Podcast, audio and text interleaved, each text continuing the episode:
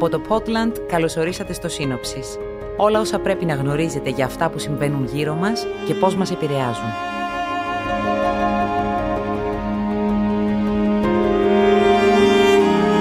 Σήμερα 5η 14 Ιουλίου θα μιλήσουμε για την παρέτηση του Μπόρις Τζόνσον.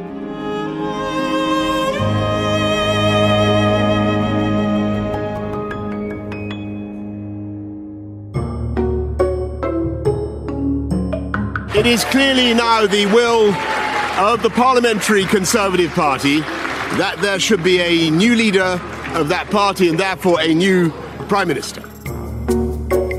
Ο Μπόρις Τζόνσον, πρωθυπουργός του Ηνωμένου Βασιλείου, την περασμένη 5η 7 Ιουλίου ανακοίνωσε την παρέτησή του.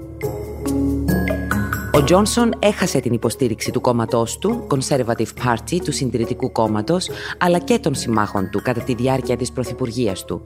Και έτσι μετά τις 59 παρετήσεις κυβερνητικών του στελεχών, φεύγει από την Downing Street. Πολύ ενδιαφέρον είναι πως η παρέτηση του Τζόνσον προκάλεσε την άνοδο της αγγλικής λύρας εναντί του δολαρίου και του ευρώ. Ο Μπόρις Τζόνσον ηγήθηκε της εκστρατείας για την αποχώρηση της Βρετανίας από την Ευρωπαϊκή Ένωση κατά τη διάρκεια του δημοψηφίσματος για το Brexit το 2016. Στη συνέχεια, κερδίζοντας την εμπιστοσύνη του κόσμου και ιδιαίτερα των συντηρητικών και λαϊκών στρωμάτων, το 2019, μετά την παρέτηση της Τερέζα Μέη, εκλέχθηκε ηγέτης του Συντηρητικού Κόμματος και ανέλαβε καθήκοντα πρωθυπουργού για να πραγματοποιήσει την έξοδο της χώρας από την Ευρωπαϊκή Ένωση. Μαζί μας για να συζητήσουμε τις εξελίξεις στη Βρετανία και το πώς διαμορφώνεται η επόμενη μέρα μετά την αποχώρηση του Μπόρις Τζόνσον είναι ο κύριος Σωτήρης Ζαρταλούδης, καθηγητής συγκριτικής πολιτικής στο Πανεπιστήμιο του Μπέρμιχα. Κύριε Ζαρταλούδη, να σας καλωσορίσουμε στο Σύνοψης. Σας ευχαριστώ πολύ για την πρόσκληση. Μπόρις Τζόνσον. Ποιος είναι και ποια ήταν τα σημαντικότερα βήματα στην πορεία του μέχρι να γίνει πρωθυπουργός; Το πρώτο θα έλεγα ήταν ότι πριν γίνει καν πολιτικός είχε διάφορες θέσεις ε, στον τύπο της Αγγλίας. Ο Μπόρις Τζόνσον μαζί με άλλους συναδέλφους, όπως ας πούμε ο Μάικλ Γκόβ, αλλά και άλλους ε, μέσα στο συντηρητικό κόμμα είχαν ε, ένα δίκτυο λίγο συντηρητικών, λίγο ευρωσκεπτικιστών αρθρογράφων σε διάφορα μέσα. Για παράδειγμα, ο ο Μάικλ Γκόβ και η πρώην σύζυγός του δουλεύαν στην Daily Mail. Ο Μπόρις Τζόνσον δούλευε στην ε, Telegraph. Άρα ξεκίνησε να δημιουργεί ένα προφίλ από τον τύπο. Μετά έγινε δήμαρχος στο Λονδίνο, το οποίο ήταν νομίζω το μεγαλύτερο βήμα. Παρουσιάστηκε ως ένας ε, φιλελεύθερος, σύγχρονος, συντηρητικός, ο οποίος ήταν κοντά στον ε, πολίτη, δεχόταν την πολυπολιτισμικότητα του Λονδίνου, ήταν ένας κατά κάποιο τρόπο διεθνιστής, ευρωπαϊστής. Υπάρχουν δηλώσεις του Μπόρις Τζόνσον όταν ήταν δήμαρχος ε, για το πόσο θετική ήταν ε, η συμμετοχή της Αγγλίας στην ευρωπαϊκή κοινή αγορά και πόσο το Λονδίνο κέρδιζε από μετανάστευση και πόσο ήταν ανοιχτό στον κόσμο κτλ. κτλ. Και δημιούργησε ένα προφίλ κατά κάποιο τρόπο κεντρό και ευρείας αποδοχής. Έτσι, κατά κάποιο τρόπο, ο Μπόρις Τζόνσον ήταν ένας από τους συντηρητικούς, ο οποίος δεν ήταν και τόσο συντηρητικός. Μετά έγινε βουλευτής στο Axbridge, που είναι ένα προάστιο του Λονδίνου, και μετά ο μεγαλύτερος, θα έλεγα, η μεγαλύτερη κατά κάποιο τρόπο συμμετοχή του ήταν όταν ε, έγινε το δημοψήφισμα, που ε, ήταν μέρος της καμπάνιας ε, για την έξοδο για τον Brexit. Ήταν οι δύο πρώην δημοσιογράφοι που αρθογραφούσαν σε διάφορες ευρωσκεπτικιστικές εφημερίδες, οι δύο ηγέτες ή τα δύο πρόσωπα της καμπάνιας, μεταξύ πολλών άλλων από το Συντηρητικό Κόμμα. Μετά έγινε Υπουργός Εξωτερικών, μετά παρετήθηκε και μετά έγινε πρόεδρος των Συντηρητικών και Πρωθυπουργός. Άρα, συνοπτικά θα έλεγα ότι ίσως ο μεγαλύτερος σταθμός ήταν η Δημαρχία στο Λονδίνο, που του έδωσε ευρία αναγνωσιμότητα. Και μετά θα έλεγα νούμερο δύο η καμπάνια με το Brexit. Όπως μας είπατε, το δημοψήφισμα για το Brexit έπαιξε πολύ σημαντικό ρόλο στην πολιτική του καριέρα. Πώς αξιοποίησε την εκστρατεία για αποχώρηση της Βρετανίας από την Ευρωπαϊκή Ένωση για να ανέβει στην Πρωθυπουργία; Λοιπόν, ήταν ε, μια στρατηγική ιδιοφυΐα η κίνηση αυτή. Όπως σας είπα πριν, υπάρχουν πολλές δηλώσεις του Μπόρι Τζόνσον ως δήμαρχος του Λονδίνου που λέει ότι η συμμετοχή της Μεγάλης Βρετανίας στην Ευρωπαϊκή Ένωση είναι θετική για τη χώρα. Υπάρχουν επίσης διάφορες συνεντεύξεις από μορφές και η ηγεσία του City του Λονδίνου, για παράδειγμα, ή από τράπεζες ή από το CBI, που είναι ας πούμε, ο οργανισμός των επιχειρηματιών εδώ, όπου ο Μπόρις Τζόνσον ιδιωτικά τους έλεγε ότι μόνο κάποιοι τρελοί λένε για τον Brexit, μην ανησυχείτε, δεν θα βγούμε κτλ. Αυτό όμως που έκανε ο Μπόρις Τζόνσον ήταν να βάλει τον εαυτό του ως τον ηγέτη των ατάκτων, ως ηγέτη των ευρωσκεπτικιστικών τάσεων μέσα στο ίδιο του το κόμμα. Έτσι λοιπόν είχαμε τον ε, Πρωθυπουργό David Cameron που έλεγε ότι καταλαβαίνω ότι δεν αγαπάτε και πολύ την Ευρωπαϊκή Ένωση, αλλά είναι καλό για μας να μείνουμε λόγω οικονομικών συμφερόντων και να έχουμε και ισχύ κτλ. Αλλά το κόμμα του δεν το ένιωθε αυτό. Το κόμμα του ήταν Δηλαδή, ε, κατά κάποιο τρόπο, τα μέλη του κόμματος ή και κάποιοι βουλευτές κτλ. ήταν πολύ πιο ευρωσκεπτικιστές. Και ο Μπόρις Τζόνσον εμφανίστηκε ως ο άνθρωπος της ελίτ, ένας άνθρωπος που έχει σπουδάσει στα πιο ακριβά σχολεία της Αγγλίας, έχει πάει στο Ήτον, έχει πάει στην Οξφόρδη κτλ. Έχει κάνει διάφορες σπουδές από εδώ και από εκεί και είναι και άνθρωπος, ας πούμε, αυτό που λέγαμε πριν, μια κατά κάποιο τρόπο κεντρώα, φιλελεύθερη μορφή ευρείας αποδοχής και είπε όχι, πρέπει το Brexit να γίνει. Και κατά κάποιο τρόπο ο Μπόρι Τζόνσον έγινε ο προστάτης ή ο εκφραστής όλου του ευρωσκεπτικιστικού κινήματος εντός του συντηρητικού κόμματος. Έτσι, αυτό τον κατέστησε πανίσχυρο στη βάση του κόμματος. Ήταν μακράν ο πιο δημοφιλής από όλους τους πολιτικούς. Παρουσίασε τον εαυτό του ως έναν κατά κάποιο τρόπο αντισυμβατικό πολιτικό, ο οποίος ακούει τον λαό, ακούει τους πολίτες, είναι κατά της παγκοσμιοποίησης, είναι κατά της Ευρωπαϊκής Ένωσης, είναι κατά της μετανάστευσης. Και έτσι έγινε, θα έλεγα, ο αρχηγός ή ο εκφραστής όλου αυτού του ευρωσκεπτικιστικού κινήματος. Όταν έγινε υπουργός Εξωτερικών, συνέχισε αυτό το ρόλο, αλλά λίγο πιο ήπια, αλλά παρετήθηκε γιατί θεώρησε ότι η Τερέζα Μέη, τότε πρωθυπουργός, ήταν πολύ συμβαστική με την Ευρωπαϊκή Ένωση. Θεώρησε ότι η Τερέζα Μέη δεν ήταν αρκετά σκληρή με την Ευρωπαϊκή Ένωση. Και έγινε μετά πάλι για δεύτερη φορά η φωνή της αντίδρασης, η φωνή της εσωτερικής αντιπολίτευσης. Και βγήκε πρόεδρος των συντηρητικών και πρωθυπουργός με το σύνθημα «Let's get Brexit done». Άρα θα έλεγα ότι το δημοψήφισμα και όλο αυτό το ευρωσκεπτικιστικό κίνημα ήταν για αυτόν ο βασικός τρόπος αναρρίχησης στην εξουσία. Στις 7 Ιουνίου φέτος, ο Τζόνσον έλαβε την ψήφο εμπιστοσύνης από το κόμμα των συντηρητικών, αφού 59% δηλαδή 211 βουλευτές τον υποστήριξαν, ενώ 148 βουλευτές ψήφισαν την αποχώρησή του. Ακριβώς ένα μήνα αργότερα, την περασμένη Πέμπτη δηλαδή, ο Τζόνσον ανακοίνωσε την παρέτησή του, αλλά όπως είπε θα παραμείνει προσωρινός πρωθυπουργός μέχρι να εκλεγεί ο διάδοχός του. Αν και εξελέγει με ένα μεγάλο ποσοστό, τελικά η πρωθυπουργική θητεία του Τζόνσον ήταν από τις μικρότερες στην ιστορία της Βρετανίας. Για ποιους λόγους αναγκάστηκε να παραιτηθεί, Υπήρχαν πάρα πολλοί άνθρωποι που έχουν εργαστεί με τον Μπόρις Τζόνσον, όπως ας πούμε πρώην ε, αφεντικά του ή πρώην συνάδελφοι, οι οποίοι λέγανε από την πρώτη μέρα, ίσως και πριν αναλάβει, ότι ίσως ήταν από τους χειρότερους ανθρώπους να γίνει πρωθυπουργός. Και αυτό το λέγανε για τα προσωπικά του κατά κάποιο τρόπο ελαττώματα. Το νούμερο ένα ελάττωμα ήταν ότι ήταν πάρα πολύ ανοργάνωτος ως προσωπικότητα. Το νούμερο δύο ήταν ότι δεν ήταν και ένας άνθρωπος που θα μπορούσε να τον εμπιστευτείς με σοβαρά προβλήματα. Ήταν ένας άνθρωπος που δεν κατά κάποιο τρόπο αφιέρωνε πολλή ώρα στο να μελετήσει κάποιο πρόβλημα και να βρει μια λύση. Και αυτό το είδαμε στην Πρωθυπουργία του. Η βασικά η Πρωθυπουργία του ξεκίνησε με ένα, όπως είπατε, μια τεράστια πλειοψηφία και σχεδόν κάθε μήνα είχαμε και κάποιο σκάνδαλο. Κάποιο πρόβλημα, κάποια κακή δήλωση, κάποιος συνεργάτης είπε κάτι. Στην αρχή είχαμε το γκαυγά που είχε με τον ε, συνεργάτη του, τον Dominic Cummings, ο οποίος ήταν στην Downing Street και μάλωσε με τη γυναίκα του. Ε, μετά ο Ντόμινι Κάμινγκ άρχισε να βγάζει διάφορες πληροφορίες ή κουτσομπολιά για το τι γινόταν μέσα στην διακυβέρνηση. Έλεγε ότι ο Μπόρι Τζόνσον είναι ανίκανος, δεν μπορεί να κυβερνήσει, κυβερνάει η γυναίκα του και άλλα διάφορα. Μετά είχαμε άλλα σκάνδαλα, τα οποία ήταν λίγο πιο προσωπική υφής. Είχαμε διάφορα άλλα προβλήματα με την ε, πανδημία. Η διαχείριση ήταν εντελώς χαόδης.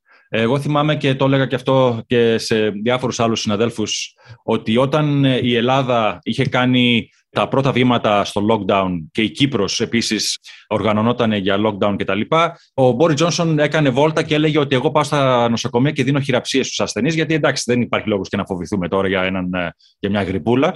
Ήταν η Αγγλία μια από τις χώρες που έκλεισε την οικονομία της ίσως από τις πιο καθυστερημένες στην Ευρώπη. Είχε την πιο μεγάλη καθυστέρηση. Μετά είχαμε και άλλα διάφορα σκάνδαλα με συνεργάτες. Είχαμε επίσης το μεγαλύτερο σκάνδαλο, το οποίο ήταν ε, τα διάφορα πάρτι που έκανε στην Downing Street, το οποίο ε, νομίζω ήταν ε, κατά κάποιο τρόπο το θανάσιμο πλήγμα. Είχαν βγει πάρα πολλές ειδήσεις, οι οποίες διαψεύδονταν συνέχεια από τον Μπόρι Τζόνσον και έλεγε ότι δεν μπορεί να δεχθεί ότι αυτά γινόντουσαν. Ότι βασικά κατά τη διάρκεια που όλοι υπέφεραν κατά κάποιο τρόπο από το lockdown, αποδείχθηκε ότι στην ε, Downing Street κάνανε πάρτι μια-δύο φορές την εβδομάδα και πάρα πολλά άτομα μαζί. Και αυτό ίσως που συγκλώνησε πάρα πολύ τους Άγγλους και ειδικά τους πιο συντηρητικούς Άγγλους, ήταν ότι μια ή δύο μέρες πριν την κηδεία του συζύγου της ε, βασίλισσας, του Φίλιππου, που η βασίλισσα κάθεται μόνη της σε μια, ε, ένα εντελώς άδειο έδρανο της Εκκλησίας για να απενθήσει για την κηδεία λόγω των κοινωνικών αποστάσεων που είχαν τότε. Την προηγούμενη βραδιά στην Downing Street είχαν πάρτι μέχρι τα ξημερώματα. Πάρα πολλοί Βρετανοί έγιναν, ήταν πάρα πολύ νευριασμένοι, ένιωσαν προδομένοι. Μετά από αυτό δημιουργήθηκαν και άλλα κάποια άλλα σκάνδαλα. Με το τελευταίο που ήταν με έναν ε, συντηρητικό βουλευτή, ο οποίος έχει διάφορα θέματα και καταγγελίες και έρευνες για σεξουαλική παρενόχληση. Και ο Μπόρις Τζόνσον στην αρχή μας είπε ότι εγώ δεν ήξερα τίποτα. Μετά βγήκαν κάποιοι άνθρωποι και λέει: Μα πώς, ήξερες. Και λέει: Όχι, εγώ δεν ήξερα. Και τελικά αποδείχθηκε ότι είχε ενημερωθεί επισήμως ως Υπουργός Εξωτερικών για αυτό το συγκεκριμένο άτομο. Και μετά είπε: Α, ναι, είχα ενημερωθεί. Καλά το λέτε, αλλά το ξεχασα Ναι, υπάρχουν διάφορα άρθρα τώρα στον τύπο που λένε από εύθυμος ή από διασκεδαστικός έγινε τραγικός. Υπήρξαν διάφορα σκάνδαλα στη θητεία του. Γιατί όμως δεν κατάφερε να ξεπεράσει και το τελευταίο όπως τα προηγούμενα; Θα έλεγα ότι ήταν η σταγόνα που ξεχύλισε το ποτήρι. Γιατί δύο-τρει εβδομάδες πριν είχαν κάνει μια διαδικασία στο Συντηρητικό Κόμμα ώστε αν, αν έχουν, είχαν ψήφο εμπιστοσύνης και τον κέρδισε, αλλά το κέρδισε με ένα γενικά χαμηλό ποσοστό. Βγαίναν πολλοί υπουργοί και λέγανε ότι εντάξει, π.χ. με τα πάρτι στην Downing Street αποτύχαμε. Και να μην ξεχνάμε ότι σε όλες αυτές οι κρίσεις ε, είχαμε ένα κύκλο διαχείρισης. Έβγαινε ο Μπόρις Τζόνσον και έλεγε: Όχι, αυτά δεν έχουν συμβεί, είναι ψέματα. Μετά έβγαινε όλο το Υπουργικό Συμβούλιο και έλεγε: Όχι, δεν έχουν συμβεί, αυτά είναι ψέματα. Μετά βγαίναν πάρα πολλοί βουλευτές και υποστηρίζαν τον Μπόρις Τζόνσον και λέγανε: Μα γιατί κάνετε τέτοια κριτική. Και μετά όλοι αυτοί οι άνθρωποι όπου υποστηρίζανε τον Πρωθυπουργό ένιωθαν ότι είχαν εντελώς χάσει την αξιοπιστία τους γιατί έβγαινε ότι είχαν πει ψέματα. Είχαμε διάφορα ε, μικρές εκλογές ε, κάποιων βουλευτών, οι οποίοι το λεγόμενο by-election που είναι εδώ, που δεν έχουμε εκλογές, απλά έχουμε εκλογές για την έδρα, όπου οι συντηρητικοί χάσανε είτε στους liberal democrats, στους φιλελεύθερους δημοκρατικούς, είτε στους εργατικούς. Και νομίζω ότι αυτό ήταν η σταγόνα που ξεχύλισε το ποτήρι. Και κατά κάποιο τρόπο θύμισε όλα αυτά τα οποία ζούσαμε με τα πάρτι στην Downing Street, με τη διαχείριση του COVID, αλλά όχι πιστεύω ότι είναι καθαρά μια σταγόνα που ξεχύλισε το ποτήρι ως προς την προσωπική αξιοπιστία και τη σοβαρότητα του Πρωθυπουργού. Και την επιβίωση του συντηρητικού κόμματος. Δηλαδή, όταν βλέπουν τα στατιστικά και τις έρευνες κοινής γνώμης και την οργή. Δηλαδή, έχουν βγει διάφοροι βουλευτές πλέον στα κανάλια και λένε: Κοιτάξτε, εγώ δεν μπορώ πλέον να υποστηρίξω αυτόν τον Πρωθυπουργό, γιατί τον έχω υποστηρίξει μία, δύο, τρεις. Πλέον δεν θα μπορώ να εκλεγώ πλέον ως βουλευτής. Εμένα μου κάνει πολύ εντύπωση είναι ότι η μεγαλύτερη αντιπολίτευση στον Πρωθυπουργό είναι το εσωτερικό του κόμματός του, όχι τόσο η εργατική αντιπολίτευση. Τώρα, πώς επηρεάζει τους Βρετανούς η παρέτηση του Τζόνσον, ειδικά με όλα αυτά τα θέματα που υπάρχουν, για παράδειγμα η αύξηση του κόστου ζωής, η έξαρση ενός νέου κύματος του κορονοϊού και ο πόλεμος στην Ουκρανία; Νομίζω ότι δεν θα αλλάξουν πάρα πολλά πράγματα. Με ποια έννοια; Ότι οι πολιτικές που υπάρχουν θα συνεχιστούν. Νομίζω ότι ανεξάρτητα ποιος θα είναι ο Πρωθυπουργός ή ακόμα και ποιο κόμμα θα είναι στην κυβέρνηση, θα τολμούσα να πω, η Αγγλία θα συνεχίζει να βοηθάει την Ουκρανία, ε, γιατί το θεωρεί ένας, ένα στρατηγικό στόχο ενάντια στον επεκτατισμό της Ρωσίας. Αλλά το βασικό ίσως ερώτημα είναι τι θα γίνει στην οικονομία. Ο Μπόρις Τζόνσον λέει ότι θα μείνει μέχρι Σεπτέμβριο-Οκτώβριο. Δεν ξέρουμε αν θα γίνει αυτό. Δεν ξέρουμε αν θα αποφασίσουν να προσπαθήσουν να τον βγάλουν από τη μέση. Αλλά αν παραμείνει, θα υπάρχει μια στασιμότητα. Αυτό τι σημαίνει, αυτό σημαίνει ότι ο πληθωρισμός θα συνεχίσει να αυξάνει, η οικονομία θα συνεχίσει να πηγαίνει προς τα κάτω. Το Brexit ήταν ένα ολέθριο λάθος, κατά τη γνώμη μου, για την Βρετανική οικονομία είναι ένα νησί το οποίο μας έμαθε στον κόσμο τι σημαίνει παγκόσμιο εμπόριο. Ήταν η κοινή αγορά της Ευρωπαϊκής Ένωσης ήταν ένα project το οποίο το ξεκίνησε η Margaret Thatcher ως ένα αντιστάθισμα στο κρατικισμό της Γαλλίας και της ε, Γερμανίας. Και η αγγλική οικονομία είναι βασισμένη σε μια οικονομία που είναι ανταγωνιστική, με πολύ μεγάλη αγορά εργατικού δυναμικού, το οποίο είναι πολύ ευέλικτο, με πολλή μετανάστευση και εντός και εκτός Βρετανίας και πάρα πολύ παγκόσμιο εμπόριο. Έτσι, κατά κάποιο τρόπο, το Brexit τα βάζει όλα αυτά σε πολύ μεγάλη κρίση. Αλλά ταυτόχρονα θα έλεγα ότι θα δούμε σε όλη τη Δύση σίγουρα και στην Αγγλία, αλλά και γενικά στην Ευρώπη και θα έλεγα στη Δύση γενικότερα και στην Αμερική, νομίζω ότι τα επόμενα ένα-δύο χρόνια θα είναι αρκετά δύσκολα οικονομικά. Θα είναι ευησίωνα. Τώρα, αν στην Αγγλία υπάρχει κάποιος ο οποίος είναι λίγο πιο καλός διαχειριστής, ο οποίος σκεφτεί να, ή προσπαθήσει να κάνει ένα συμβιβασμό με την Ευρωπαϊκή Ένωση ώστε να υπάρχει μια οικονομική σχέση και όχι αυτό το σκληρό Brexit που έχουμε, καλώς. Θα έλεγα είναι δύσκολο, αδύνατο. Και νομίζω ότι η Αγγλία θα χτυπηθεί πολύ περισσότερο από άλλες δυτικές χώρες σε αυτό το τομέα. Και ήδη το βλέπουμε. Η Αγγλία τους τελευταίους μήνες έχει χαμηλότερη ανάπτυξη, υψηλότερο πληθωρισμό από όλο τον ΟΣΑ. Ποια θα είναι τα επόμενα βήματα; Το επόμενο βήμα είναι να, να βρουν τον αντικαταστάτη του Μπόρις Τζόνσον στην ηγεσία και να γίνει πρωθυπουργός και να αλλάξει την κυβέρνηση. Νομίζω αυτό που σκέφτονται είναι ότι δεν μπορούν να κερδίσουν τις εκλογές με τον Μπόρι Τζόνσον. Άρα, ας έχουμε ένα νέο πρωθυπουργό, να κάνει ένα νέο ξεκίνημα και μετά να πάμε σε εκλογές. Και θα έλεγα ότι υπάρχει ένα μεγάλο συμφέρον στο Συντηρητικό Κόμμα να κάνουν την όλη διαδικασία όσο πιο γρήγορα μπορούν.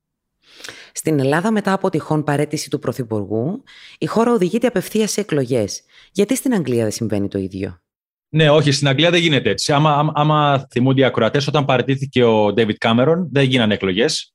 Και όταν παραιτήθηκε η Τερέζα Μέη, δεν έγιναν εκλογές. Ο μόνος που μπορεί να καλέσει εκλογές είναι ο Πρωθυπουργός στην Αγγλία. Εννοείται βέβαια ότι υπάρχει κάθε πέντε χρόνια οι εκλογές, το οποίο είναι κατά κάποιο τρόπο μέσα στο ημερολόγιο. Αλλά άμα θέλουν να κάνουν πρόορε εκλογές, τις καλεί ο Πρωθυπουργός. Θα επηρεάσει η αλλαγή της ηγεσίας τη σχέση Βρετανίας και Ευρωπαϊκής Ένωσης; Όχι και τόσο, αλλά πιστεύω ότι σίγουρα θα εξαρτηθεί από την ε, προσωπικότητα που θα αναλάβει. Ξανά, όπως είπαμε, ότι η Αγγλία έχει κάποιες σταθερές πολιτικές, αλλά ίσως αν έχουμε κάποιον ηγέτη ο οποίος θα θέλει να κάνει κάποιες διάφορες συνεργασίες με την Ευρώπη, μέχρι τώρα η Ευρώπη θεωρείται κατά κάποιο τρόπο κόκκινο πανί. Έχουμε ένα πολύ έτσι ακραίο, ακραία στάση εναντίον της Ευρωπαϊκής Ένωσης αλλά και της Ευρώπης γενικότερα. Η Αγγλία φαίνεται μια λίγο απομονωμένη χώρα, η οποία συζητάει κυρίως με τον εαυτό της. Για παράδειγμα, τώρα συζητούν να αναιρέσουν τη συμφωνία που έκανα με την Ευρωπαϊκή Ένωση για τη Βόρεια Ιρλανδία, έτσι και για να καταλάβετε λίγο το, το παρανοϊκό του όλου πράγματος, ο Μπόρις Τζόνσον θέλει να αλλάξει συμφωνία που ο Μπόρις Τζόνσον ψήφισε με την Ευρωπαϊκή Ένωση. Μάλιστα. Μπορείτε να μας πείτε τι λέει αυτή η συμφωνία; Αυτή η συμφωνία είναι αρκετά πολύπλοκη. Το βασικό που οι ακροατές μας ε, νομίζω είναι σημαντικό να καταλάβουν είναι ότι η Ευρωπαϊκή Ένωση και η Ιρλανδία ήθελε με κάθε τρόπο να μην υπάρχει σκληρό κανονικό σύνορο μεταξύ Βόρειας και Νότιας Ιρλανδίας ώστε να μπορούν να υπάρχει διακίνηση ανθρώπων και αγαθών. Γιατί, Γιατί αυτό είναι βασικό συστατικό της ε, συμφωνίας της Μεγάλης Παρασκευής, Good Friday Agreement, η οποία είναι η βασική συμφωνία της ειρήνης στη Βόρεια Ιρλανδία, που την έκανε ο Τόνι Μπλερ. Σε αυτό θα λέγα ότι και η Αγγλία έχει μεγάλο συμφέρον, η Μεγάλη Βρετανία έχει μεγάλο συμφέρον αυτή η συμφωνία να μην δημιουργήσει προβλήματα, γιατί μετά πάλι θα έχουμε πιθανότητα βίων συγκρούσεων κτλ.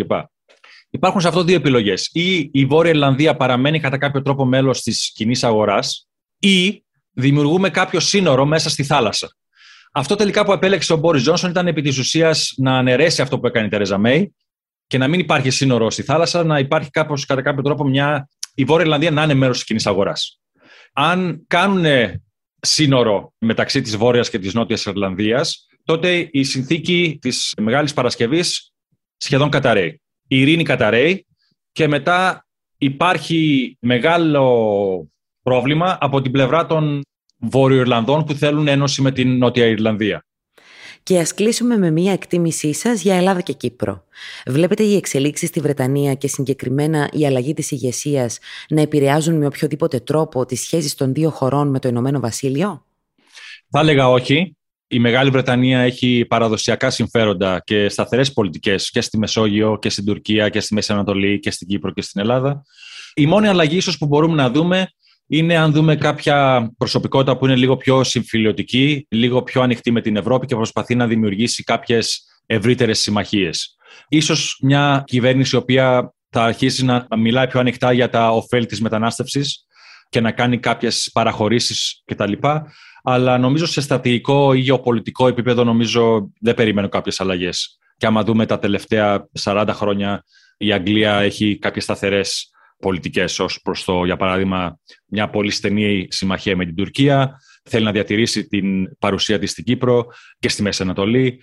Θεωρεί την Ελλάδα και την Κύπρο ως σύμμαχες χώρες δυτικές, αλλά έχει και λίγο το μάτι στραμμένο στην Τουρκία και στη Μέση Ανατολή. Νομίζω δεν θα βλέπα πολύ μεγάλη αλλαγή. Δεν θα βλέπα αλλαγή. Θητεία του Πρωθυπουργού του Brexit τελείωσε με έναν τρόπο που ο ίδιος δεν θα φανταζόταν ποτέ. Η αποχώρηση του Μπόρις Τζόνσον γίνεται σε μια κρίσιμη περίοδο για τη Βρετανία, η οποία έχει να αντιμετωπίσει τις συνέπειες της εξόδου από την Ευρωπαϊκή Ένωση, την άνοδο του κόστου ζωής και του πληθωρισμού, του πολέμου της Ουκρανίας και ίσως και νέων κυμάτων πανδημίας.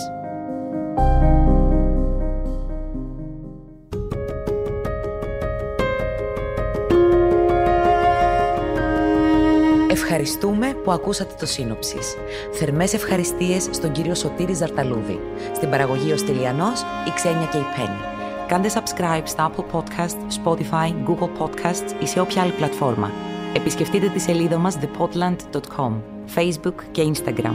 Μέχρι την επόμενη μας συνάντηση να είστε όλοι καλά.